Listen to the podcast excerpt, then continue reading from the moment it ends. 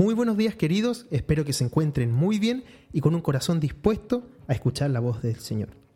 La palabra del Señor dice en el libro de Primera de Crónicas, capítulo 14, versículos 10 al 12. Entonces David consultó a Dios diciendo: ¿Subiré contra los filisteos? ¿Los entregarás en mi mano? Y Jehová le dijo: Sube, porque yo los entregaré en tus manos. Subieron pues a Baal-Perazim, y allí los derrotó David. Dijo luego David: Dios rompió mis enemigos por mi mano, como se rompen las aguas. Por esto llamaron el nombre de aquel lugar Baal-Perazim. Qué hermoso es ver la actitud de David aquí. David tenía que ir contra los filisteos. Y hay dos actitudes muy importantes: dependencia y gratitud.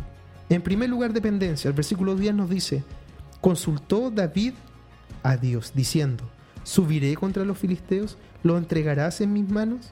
Y Jehová le dijo: Sube, porque yo lo entregaré en tus manos. Un corazón que depende del Señor pregunta al Señor por dónde debe caminar. Un corazón que depende del Señor sabe que la dirección viene del Señor. Un corazón que depende del Señor está dispuesto a escuchar lo que Dios quiera decir y hacer su voluntad. Un corazón dependiente del Señor obedece su voz. En segundo lugar, gratitud. El versículo 11 dice: Subieron pues a Baal-Perazim y allí los derrotó David. Dijo luego David: Dios rompió mis enemigos por mi mano, como se rompen las aguas. David podría haber tenido en esta parte, después de haber derrotado, después de la pelea, después de la victoria, del cansancio, un corazón orgulloso y haber dicho: Los vencimos, ganamos por nuestra mano, por nuestro ejército, por nosotros Israel. Pero ¿qué dijo él? Dios rompió mis enemigos por mi mano.